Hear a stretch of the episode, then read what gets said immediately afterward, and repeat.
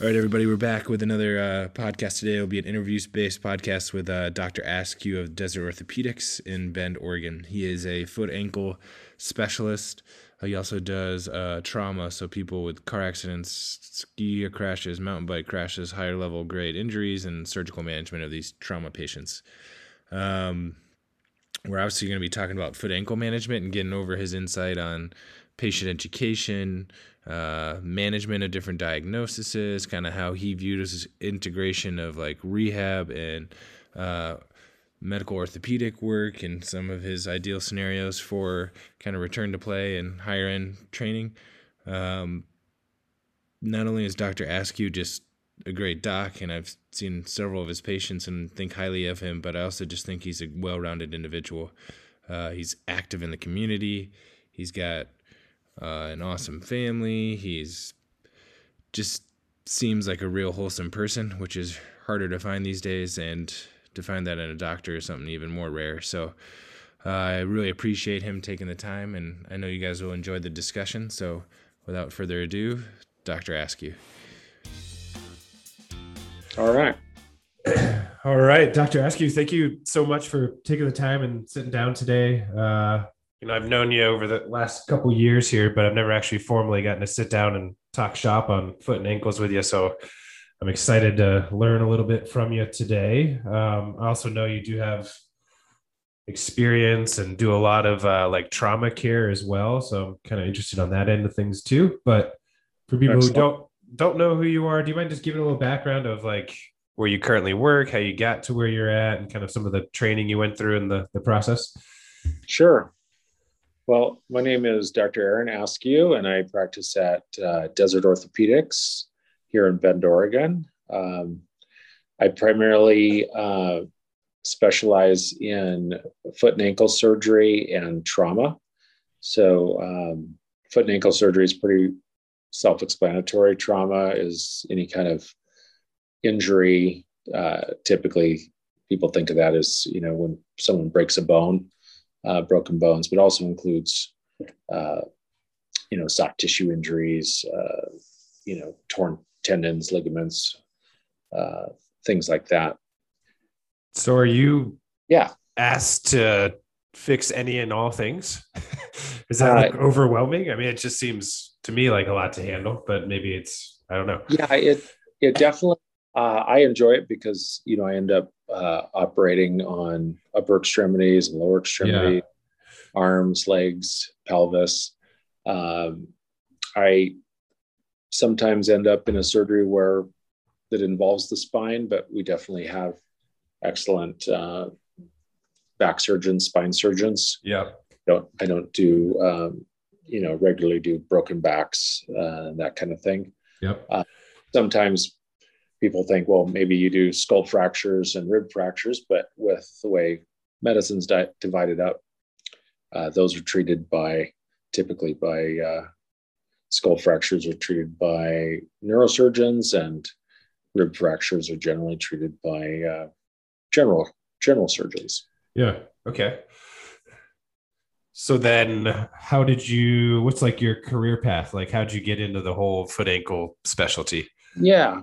Well, I mean, to back clear up, um, you know, why did I go into orthopedics? Yeah, um, has been a question that I've asked myself and and others have asked. I think you know, it makes a lot of sense to me. I grew up um, around craftsmen, uh, carpenters, cabinet builders, uh, furniture makers. You know, my father uh, built cabinets and furniture, homes, etc. Yep. My both of my grandfathers were in carpentry and that kind of work. Um, just about any uncle that I can think of okay. involved that yeah. uh, on both my mother's side and my father's side. So, you know, um, I I wanted to go into become a doctor or go into healthcare because I really enjoyed. Um, I felt like I enjoyed you know people. I really enjoyed science and i was interested in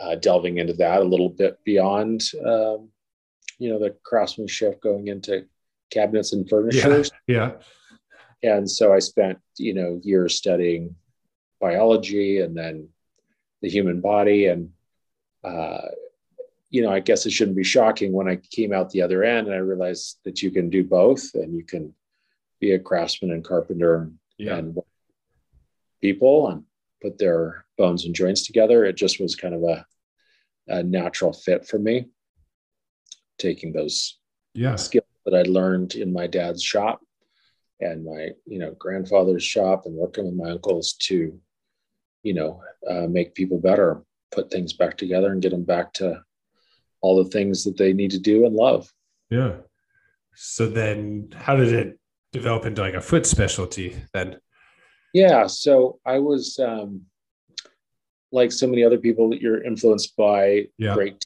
teachers and uh, where you have a good experience. So in my residency, originally I went to medical school, of course, at, at uh, here in Oregon at Oregon Health Sciences University, and then I did residency at um, University of Nebraska and Creighton. Creighton University and University of Nebraska have a combined orthopedic training program. And uh, the um, attendings, the surgeons that I enjoyed the most did trauma and foot and ankle surgery. So as I was finishing up residency, I had to sort of choose between one or the other. You know, you do one uh, fellowship to subspecialize. So um, it was kind of a coin toss for me. I started out and did a fellowship in uh, orthopedic trauma in, in, Indianapolis, Indiana. And uh, that was fantastic. And I still had an interest in foot and ankle. And there was a couple of surgeons there, uh, one in particular, uh, Tim Weber, who did uh, foot and ankle trauma and specialized in that and I really enjoyed training under him and what he did, and I enjoyed the foot and ankle specialty. And then there was an opportunity coming to Bend because uh, Desert Orthopedics did not have a foot and ankle specialist, uh, and um, Dr. Ryan said, "Well, can you do another fellowship in foot and ankle because we need that too?" Yeah. I you know, I, I was like, you've got to be crazy, first of all. yeah, I could see that. I, was, I wasn't expecting that, but it really made sense. And so, uh, orthopedics in Indianapolis had um, literally had uh, nearly 70 orthopedic surgeons in one of the largest groups in the country. And so I, I found um, an orthopedic surgeon that was uh, excellent at foot and ankle and did a fellowship with him there. And I didn't have to move my family. I was able to stay where we had our uh, Great. Okay. two small children and continue on training in foot and ankle. So here we are 18 years later, and I, I do both things. Wow. All right. Well, obviously you're experienced and knowledgeable. Let's get into some of the like uh the intrinsics here of sorts. But uh how would like when you have someone come in, the foot and ankle is very complex. There's I think there's like 23 bones. There's a lot of different movements. Sometimes people struggle understanding complex things. How do you go about describing the biomechanics or anatomy to your patients? Do you like break out the model and just go over like the local issue they have, or is there do you get into movements and things like that? And what's your like education like in regards to just like anatomy and movement of the foot and ankle? Yeah. So um, if you could see my uh, exam room, my office exam room here, I'm holding a model of the foot. Yeah. In hand, and I I point out those dozens of bones, and you know specifically for the patient where their injury is. Then I have, uh, you know, uh, a illustration of all the ligaments and tendons on the wall here, along yeah. with uh, illustrations of other joints. But uh, yeah, so I, I like to uh, you know show people what what they're looking at and you know take people at their different levels of understanding and hopefully move them ahead toward understanding the foot.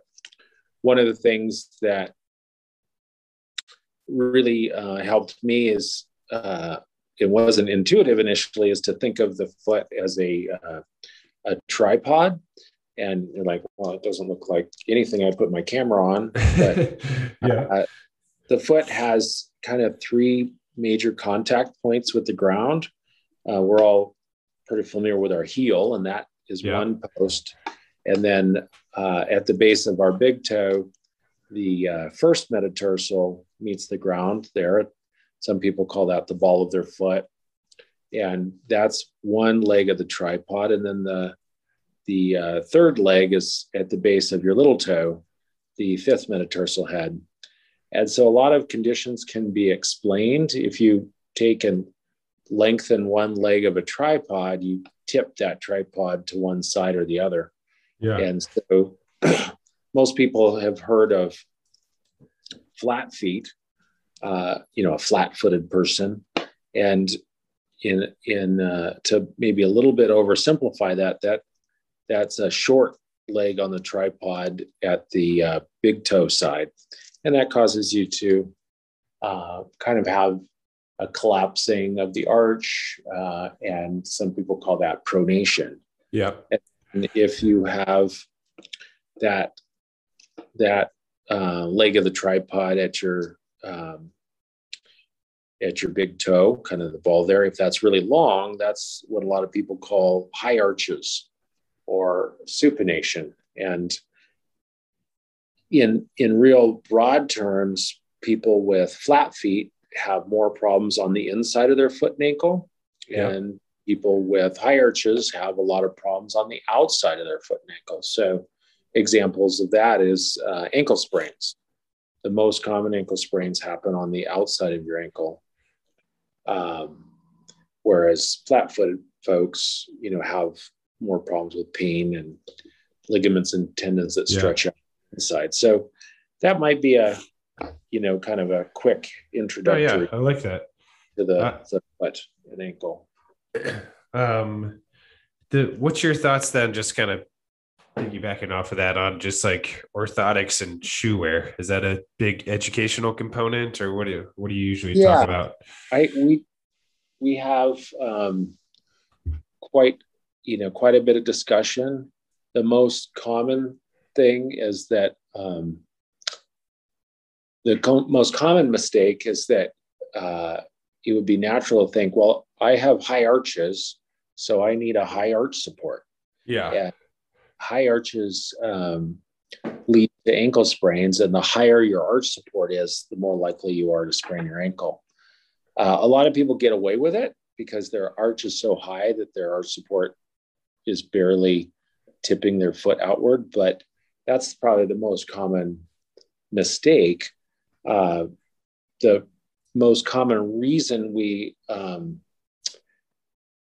recommend arch support is for flat foot. So yeah. if, uh, if you have a flat foot that is painful, arch support can be really helpful. Flat feet that are not painful don't really need um, an arch support. It turns out that um, a, a high percentage of the population are either have high arches or flat feet. And if you're uh, functioning well and uh, pain free, it's usually not necessary to uh, add those. Now, once you have uh, have a patient with symptoms, that's where you know taking the extra time and expense to get it orthotics can be helpful. But uh, you just have to be a little bit careful if you've got high arches. You know, you don't want to go out and spend you know 300 400 500 dollars on custom yeah orthotics and end up making your condition worse. So it's it's a really good idea to you know talk with a trained professional like a physical therapist or uh, an orthopedic uh, specialist about that. Yeah, I know that's something I I struggle with is like when do you justify the five hundred dollar custom orthotic? Is it over the counter one meeting some of the similar needs where if you work on the foot and have the over the counter are you it's just like yes it's no small fee to get the customer orthotic and who knows if it fits perfect or not. It's it's right. it's tough. I actually encourage people to start out with um, uh, commercially available over the counter arch supports and foot inserts. I, in fact, keep a uh, uh, little arch support, uh, actually a full size arch support from Safeway across the street yep. that I show people in my office.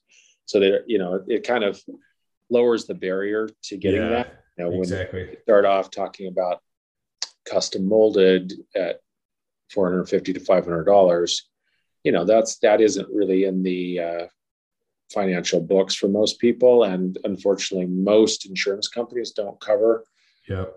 custom molded orthotics even with a doctor's prescription there's a few plans you know Yeah. that still still have that sort of high end coverage but uh, you yeah you can get you know probably 80% of the benefit from uh, a off the shelf insert and uh, again talking to a, a professional about that can help meaning i can help you uh, decide what to get so you don't you know end up spending a lot of money and not getting the results Exactly. Yeah.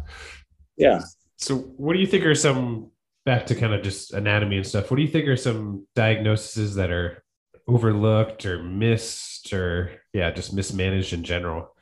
Yeah, you know the the number one um, missed foot injury in terms of importance is uh, injuries of the bones at the top of the arch, uh, where the your metatarsals meet meet the um, the uh, tarsal bones, which is sort of technical. We call call those joints your Lisfranc joints. So they're a lot of people call that their instep of their foot and uh, those injuries happen when you you know step into a pothole or you know a, classically this came from falling off a horse Lisfranc was a general in napoleon's army and people would fall off their horse and their foot would be caught in the stirrups and they would um, injure the joints and bones in the middle of the arch um, so Didn't, those- didn't know that.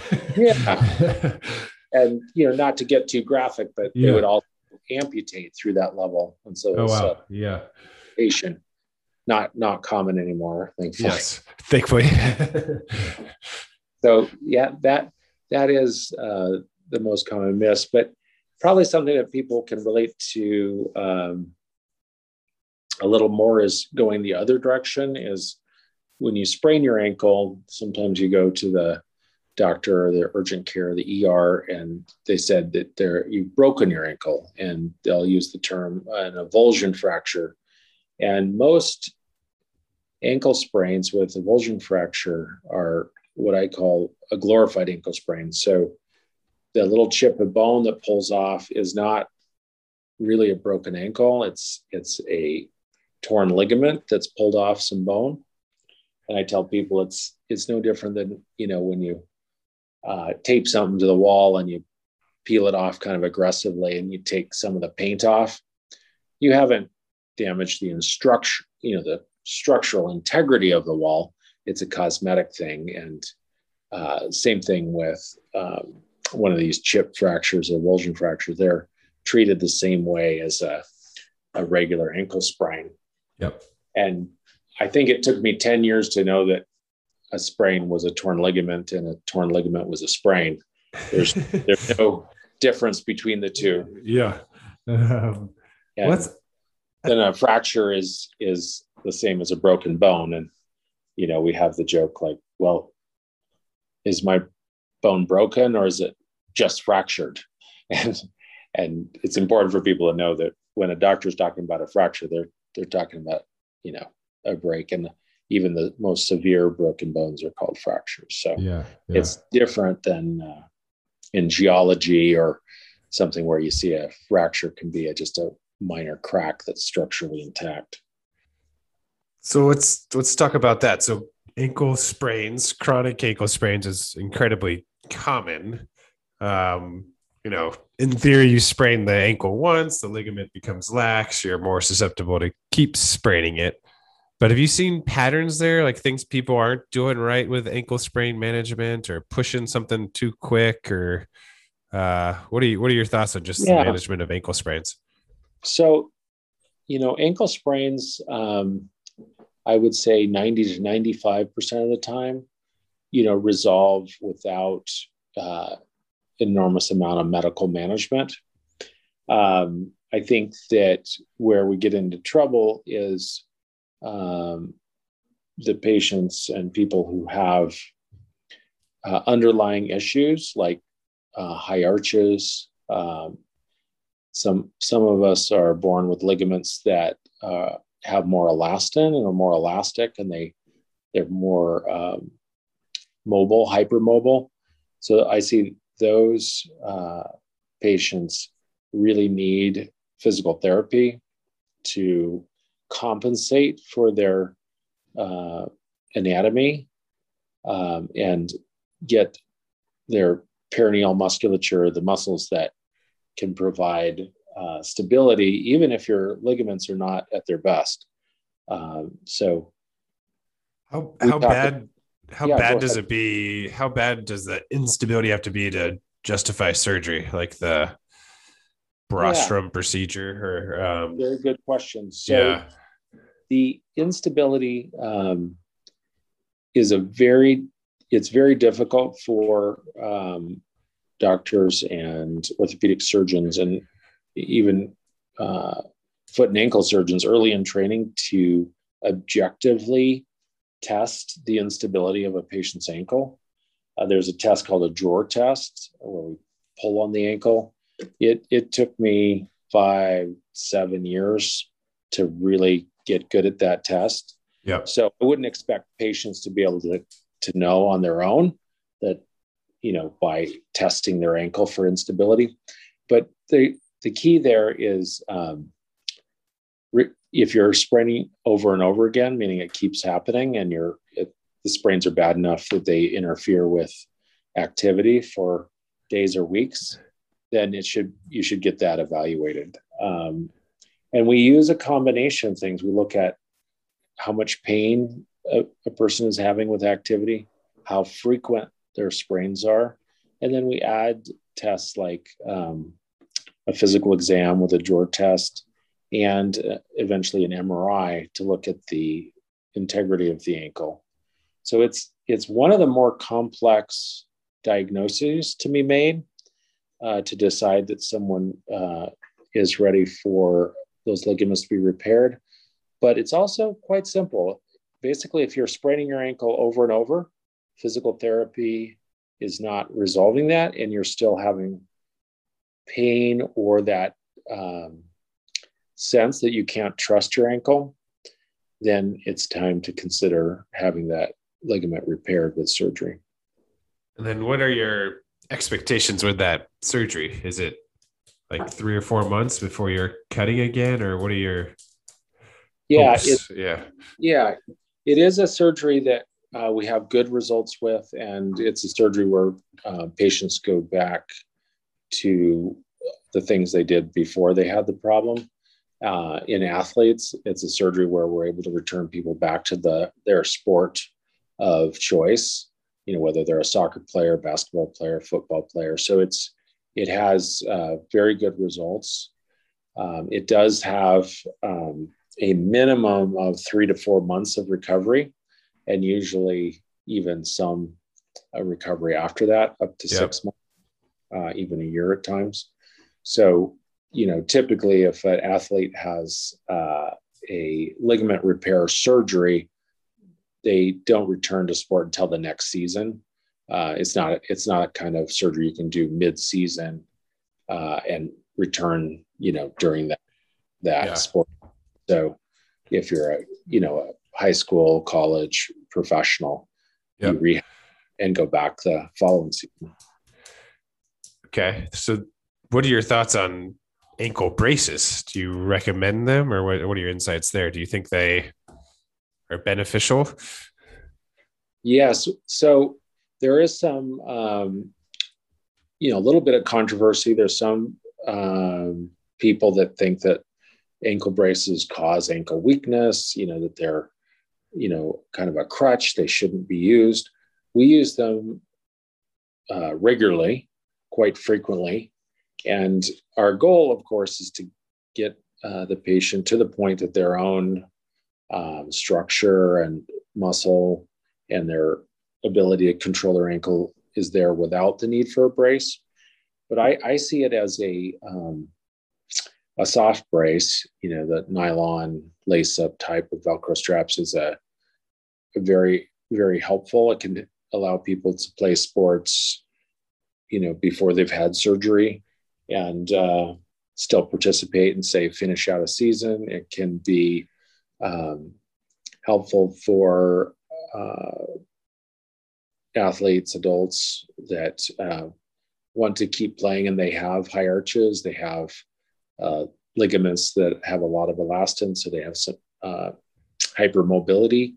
Uh, and I haven't found that, you know, athletes that wear um, heavy support or, or jobs that have heavy support around the ankle end up with weak ankles. I think an excellent example is, you know, professional uh, ski racers. You know, they're they're wearing, you know, a rigid boot but you know no one's questioning their ankle stability or strength uh, you know true yeah that's a good point folks in industries like you know logging mountaineering etc they wear you know very uh, tight uh, supportive boots and uh, so forth and they're not uh, weak you know we don't have problems with you know uh, folks that wear heavy boots for uh, mountaineering coming down with, you know, uh, excessive atrophy or anything like that. So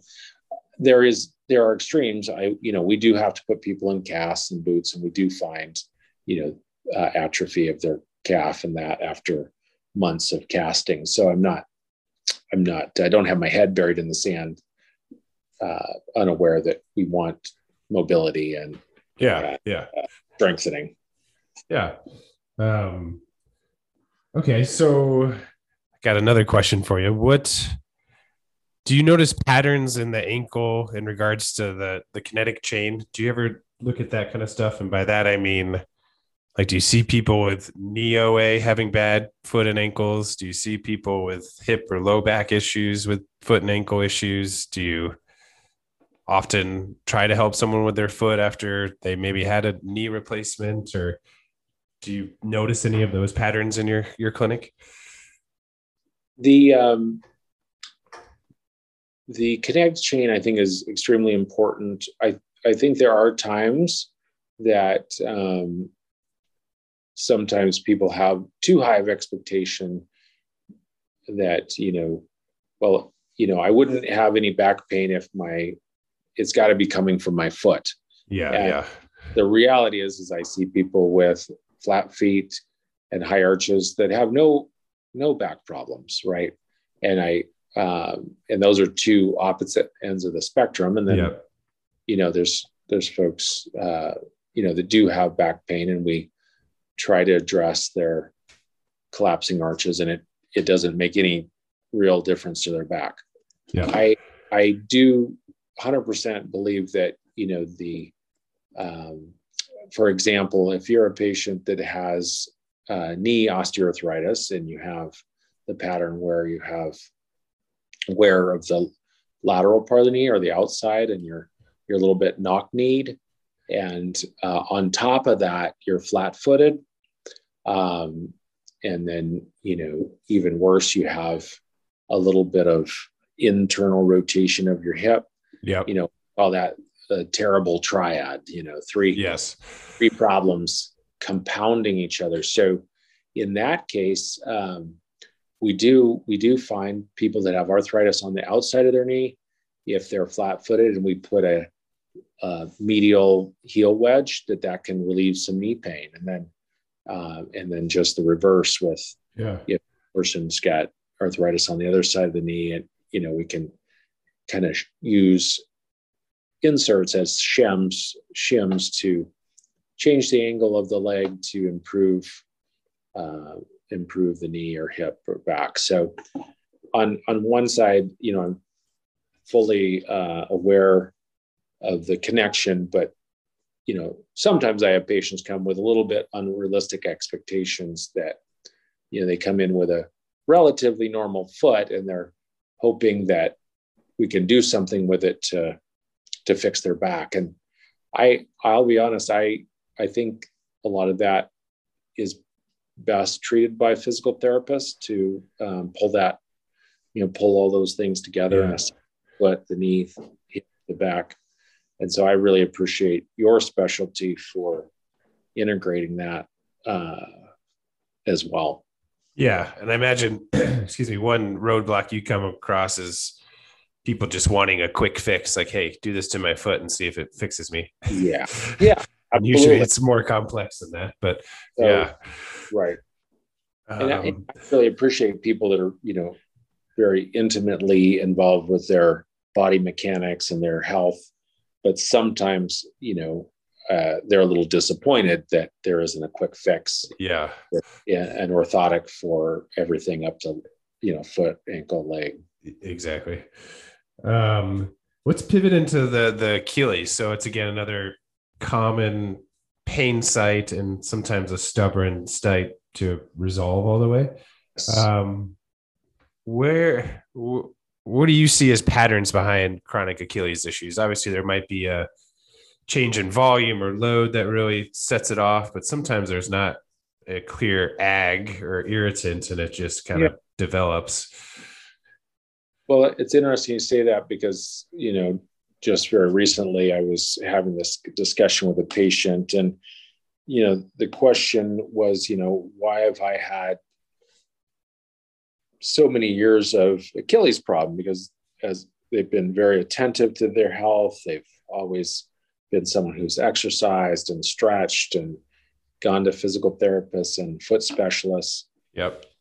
And they're kind of um, uh, struggling with why can't they get this better. And I explained that with Achilles tendon problems, it's a convergence of things. So one really big factor is uh, your genetics. So uh, different patients have different tendon strength and uh, viability. Um, I I tried to explain this to someone the other day as just like you have um, people with different skin characteristics. Like you have people with very sensitive skin and just just the wrong lotion or uh, too much sunlight. You know they uh, they might have damaged their skin or um, they might have a rash or you know discomfort and then you'll find another person that you know they can they can put any kind of cream or lotion or that on their skin makeup etc and they just seem to never be bothered. So that that has its roots in you know the body's individual makeup. And so a big part of that is your genetics. So i see a lot of patients that just quite frankly are are not gifted. They're trying to do all the right things, but um, even my own, uh, I have some family members that are prone to, you know, tendonitis and stress fractures and this with uh, running. And there's no question that, you know, although they do the stretching, the physical therapy, appropriate shoes, etc., they have a little bit of bad luck. So genetics is a big part of it. What can we change? You know, what what do we have control over? So um, another big part of it is cycles of load. So uh, we call those overuse injuries. So if you um, strain a tendon or ligament beyond its capacity to withstand load, you're going to start getting breakdown. You start getting, uh, you know, a certain percentage of those thousands of collagen fibers uh, breaking. And our body is amazing that it does repair, but there is a rate of breakdown that can outstrip the uh, repair rate, and uh, that's that's when we start to get into trouble. So, being you have to start being aware of that as uh, with your own body. Is you know what is my uh, limit, and uh, you know, uh, Nick, you and I can't always, you know, can't always completely overcome that.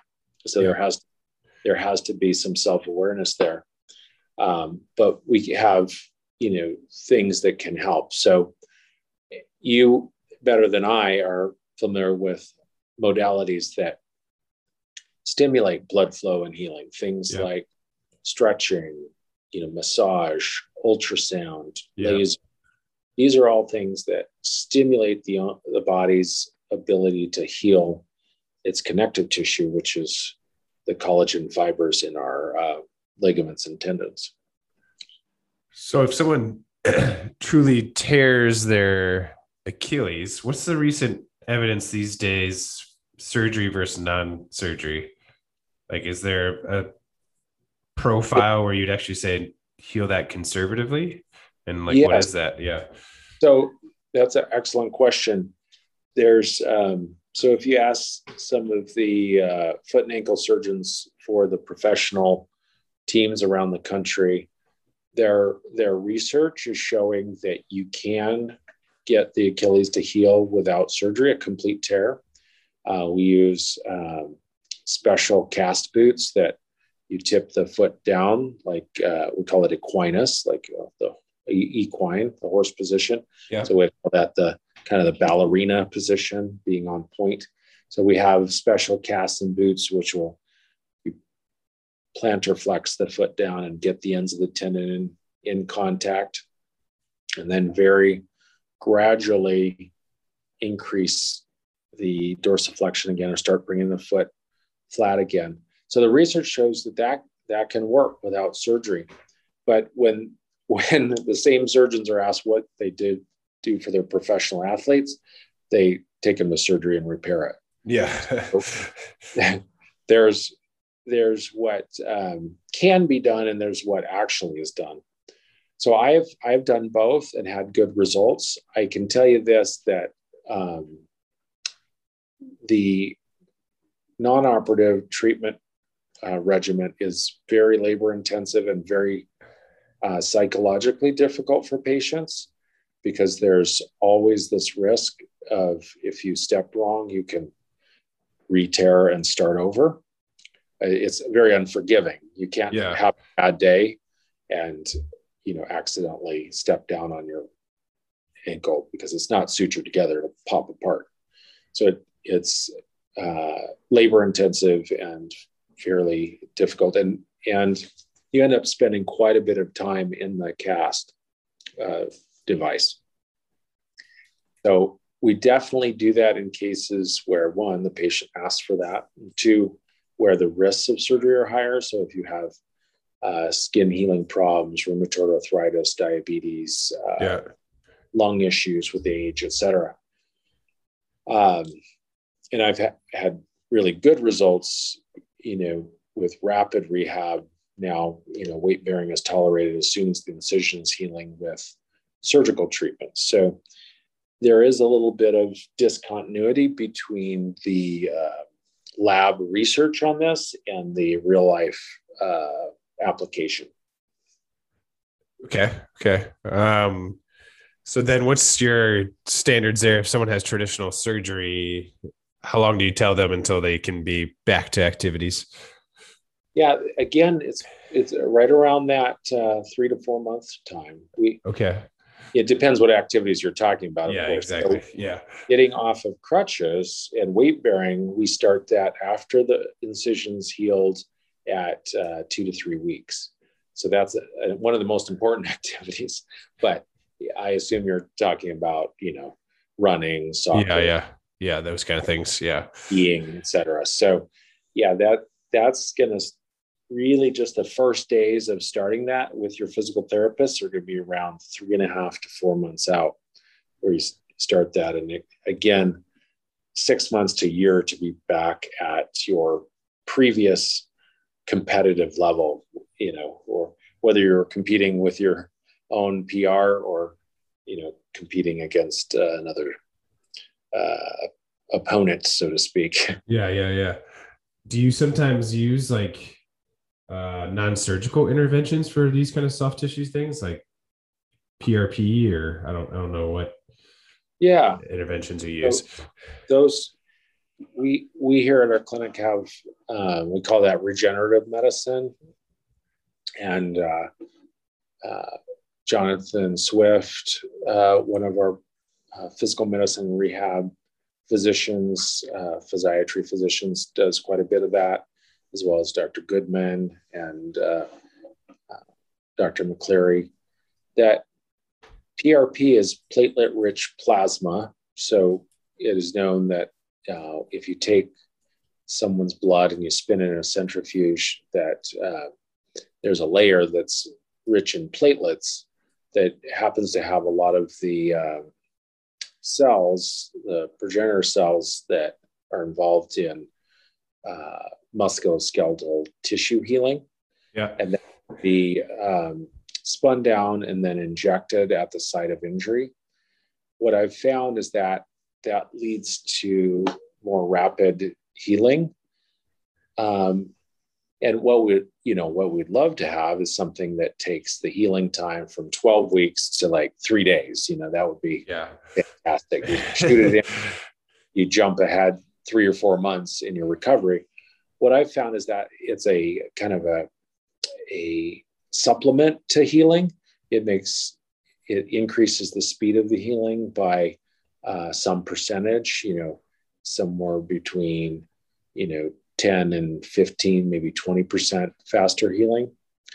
Um, or sometimes we see it in a percentage of likelihood to heal. So, you know, if you had, say, a uh, you only had a 10% chance that you were going to heal without surgery, it might increase your chances to 30%. So it's it's not the uh, complete game changer that we'd like it to be, but it is a option that uh, has helped some people kind of, you know, just get over the hump and and uh, heal without surgery. So you add that to physical therapy and to a certain amount of activity modification and rest, uh, massage, ultrasound. And I think, you know, I used to, uh, sometimes I explain to a patient if you have a $100 problem, each of these things is paying your debt toward ha- having resolution of your problem. So, you know, physical therapy is paying t- $20 toward your $100 debt. And then PRP might add another $20 and taking some time off from the sport is another 20 you can see that now we're at $60 so you you keep you keep adding um, treatments and you get closer to closer to your goal. But until you pay that $100 debt to your achilles you're still not going to be able to uh, say run without pain. Yeah. Okay. and and that that's the way to see it is it's not does PRP or stem cells uh, or ultrasound work. It's how much of the problem does it address? What percent of the uh, ultimate fix is it? So I think that's where people get confused. Uh, they feel like it's an all or nothing deal, like it, either it worked or it didn't. And when you hear stories of someone who uh, it worked for them, it means they were just, you know, they were just 20% or $20 away from meeting that debt. And, and then they had success. Uh, yeah. What you don't know is, you know, how, how, how much, you know, they needed to get over the hump and recover. Yeah, yeah, I like the way you, you phrase that. Uh, you know, yeah, if you're a biomechanical mess with 20 other things going on, a PRP in a single joint probably isn't going to fix yeah. you. yeah, that, that that is just not quite enough. Not that yes. it didn't help, but it yes. just you know you got the shot, and two weeks later you go you know and try to complete your marathon training and run your 20 miler and you come back and like well my achilles still hurts yeah yeah you yeah, haven't yeah. quite paid your debt to that achilles. yeah yeah yeah um well the next like little pathology i want to talk about is stress fractures one it can be difficult to diagnose. I mean, obviously, if you have imaging, yes. it can be helpful, but the subjective component as well as some table tests and things like that. But I think it also gets tricky in that there's so many variables that drive it. So if someone does have a stress fracture, let's say it's not surgical, they're in a boot or whatnot, what mm-hmm. really what led to it? Is it diet? Is it uh, stress? Are they over exercising? Is it a biomechanical thing? Like it, it can be a tricky scenario to to manage. Yeah. Um, where do you commonly see stress fractures in the the foot and ankle? So the um, common places to get a stress fracture are the uh, uh, metatarsal bases. So that this is again the top of the arch, uh, near where we were talking about where Lisfranc did the amputations. Um, so especially at the second and third metatarsal, we can see uh, really devastating stress fractures at the navicular, which is a little higher in the arch, just below the ankle. Um, we've seen them in the uh, neck of the talus. The talus is the foot bone that uh, articulates with your leg, your tibia bone. And those, you know, uh, in rare cases can be very devastating. Um, to talk about like what is the cause, the you know the first of all the cause is um, you know more cycles of load to the foot than it's able to bear. So, you know, and it's usually because people are ramping up too quickly, too much, meaning, um, you know, you know, say if you're training for sport or running, you know, starting off too quickly and adding uh, strain and cycles of load uh, at a rate that your foot can't adjust to.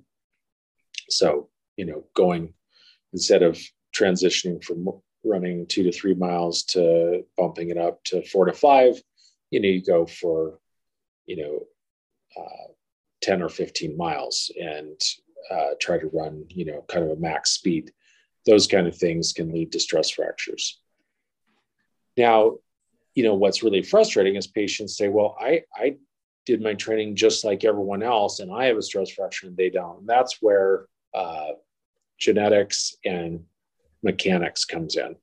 Yeah. Since we can't change our genetics, we'll we'll focus on, you know, backing off on the rate of training, uh, resting, which is, you know, the hardest thing, right? You know, nobody to be put on six weeks of rest in the middle of their training program. Um, so, emphasizing um, biomechanics can be, you know, really important. So, if you have someone who's um, overloading their uh, metatarsal, you know, first we're going to have them, you know, first stop running. Second, we're going to put them in a uh, walker boot or cast boot.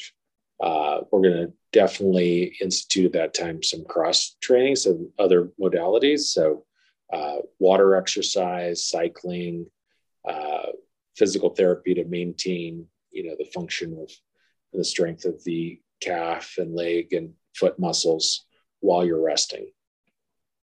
But after, uh, you know, a month or so in a uh, walker boot, you know, then then we're looking at starting off using an arch support to support that metatarsal, uh, and the whole time working uh, with a physical therapist to gradually increase the activity level. Yeah, yeah, and then do you see like uh like the female athlete triad being a common part of that too if we're kind yes. of yeah. Yeah whole, we do. Um, that's where where i you know i'll ask people if they're missing menstrual cycles. Are they uh, do they have any history or trouble with eating disorder? Um, and you know many times it's not necessarily an eating disorder but people are trying to cut back on uh, calories and food intake to uh, you know decrease body weight and uh, try to uh, you know be as lean as they can for their sport. Yeah, yeah. And we and we have perfect time. Nick Hagan, uh, Michael Dennis is here. I think. Oh, really? hey, how's it going? Hey, uh, Nick, can we take a little break for Michael to ask a question? Sure. Okay. All right, we're back. We're back at live here. So, what's yeah? We're kind of finishing up stress fractures. We were talking about the female athlete triad. We were talking a little yes. bit about biomechanical faults, maybe leading to it. Um, and basically, I think to summarize kind of what you were saying is there's lots of layers, and you got to make sure you're addressing these layers versus just booting them and hoping it all gets better once the boot goes off. Yes. And I definitely would recommend working with a physical therapist through that process. Um, you know, as an orthopedic surgeon, we have the uh, easy job of finding a boot, the hard job of telling people that they, you know, got to quit running for a while. Yeah. yeah. Uh, or, you know, you name the activity. Cross train or something. Yeah. yeah Cross train. And yeah. uh, then, you know, working with a physical therapist like yourself, you can find ways to avoid all of the, the, not all of them, but you know, most of the issues that people fear the most, like not being able to exercise, gaining weight, getting atrophy, yeah. you know, really getting weak. Yeah. Um, so, you know, without having the same cycle load impact on yeah with whichever bone is involved. Yeah. All right. So my, my last question for you is if you could stand on a soapbox and make a big announcement regarding like foot and ankle health what do you what do you think most people are doing wrong doing too much of too little of what's like a the thing you always see in clinic and you're like gosh this again or is there yeah, any, I, yeah. I think the number one thing is um, adequate rest. Um, rest having you know rest days built into your training regiment uh, and also once you have an injury being willing to listen to those around you, uh, your doctor, your orthopedic surgeon, your physical therapist, and um, we all we all really benefit from the mental health uh, benefits of exercise, but there's also got to be um, some uh, balance achieved, and uh, it might mean you know getting a uh, meditation app and yep. uh, you know getting onto uh, calm or headspace for for 20 minutes. Yep. Uh, while your foot is elevated and and you're resting and you know substituting that for a moment for you know a uh, six mile run. Yeah like rest is relative right? So instead of running yeah maybe you do some strength workout or you swim yeah. or you yeah. Yeah. I think rest people hear that word they think i got to sit and do nothing for the next six weeks and that's not the answer either. Exactly um, and that's yeah. that's why i uh, refer people to physical therapy to help with that because uh, it's hard you know it's hard if you're if you're kind of a one sport uh, you know exerciser or athlete or you know yeah. you don't have to be you know paid for your sport yeah. but if you have one thing that really works with your schedule and and you love it it's yeah. really hard to imagine that anything else could replace that and there there are ways to do it and it takes a little time to get to develop that uh, you know develop a routine with a new activity. Yeah. And there's there's so many layers to it right? That that running is maybe their only time they get out of the house and away from the kids for 45 minutes. Or right. you know the, the crossfit guy who that's like his community and his family and he can't not yeah. go to cross it's there's there's more there's it's complex. Um, yeah. uh, and I'm, I'm very understanding of that having you know been a runner, been yeah. in CrossFit, and yeah. you understand the need for that, and also having five kids and the need to yeah. get out of that. yeah, yeah, yeah. You sympathize then. Um, all right. The last question I ask everybody is the theme of this podcast is optimizing capacity in any and all fronts. What, what are you doing for yourself this year? Uh, what are you trying to get better as? Are books you're trying to read, something you're trying to do more or less of? What are you yeah. trying to work on yourself?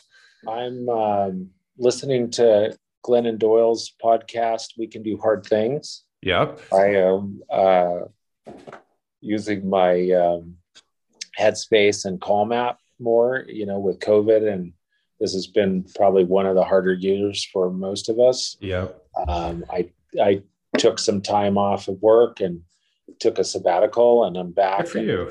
feeling a lot better. Good. Uh, yeah, so that's that's where I'm at.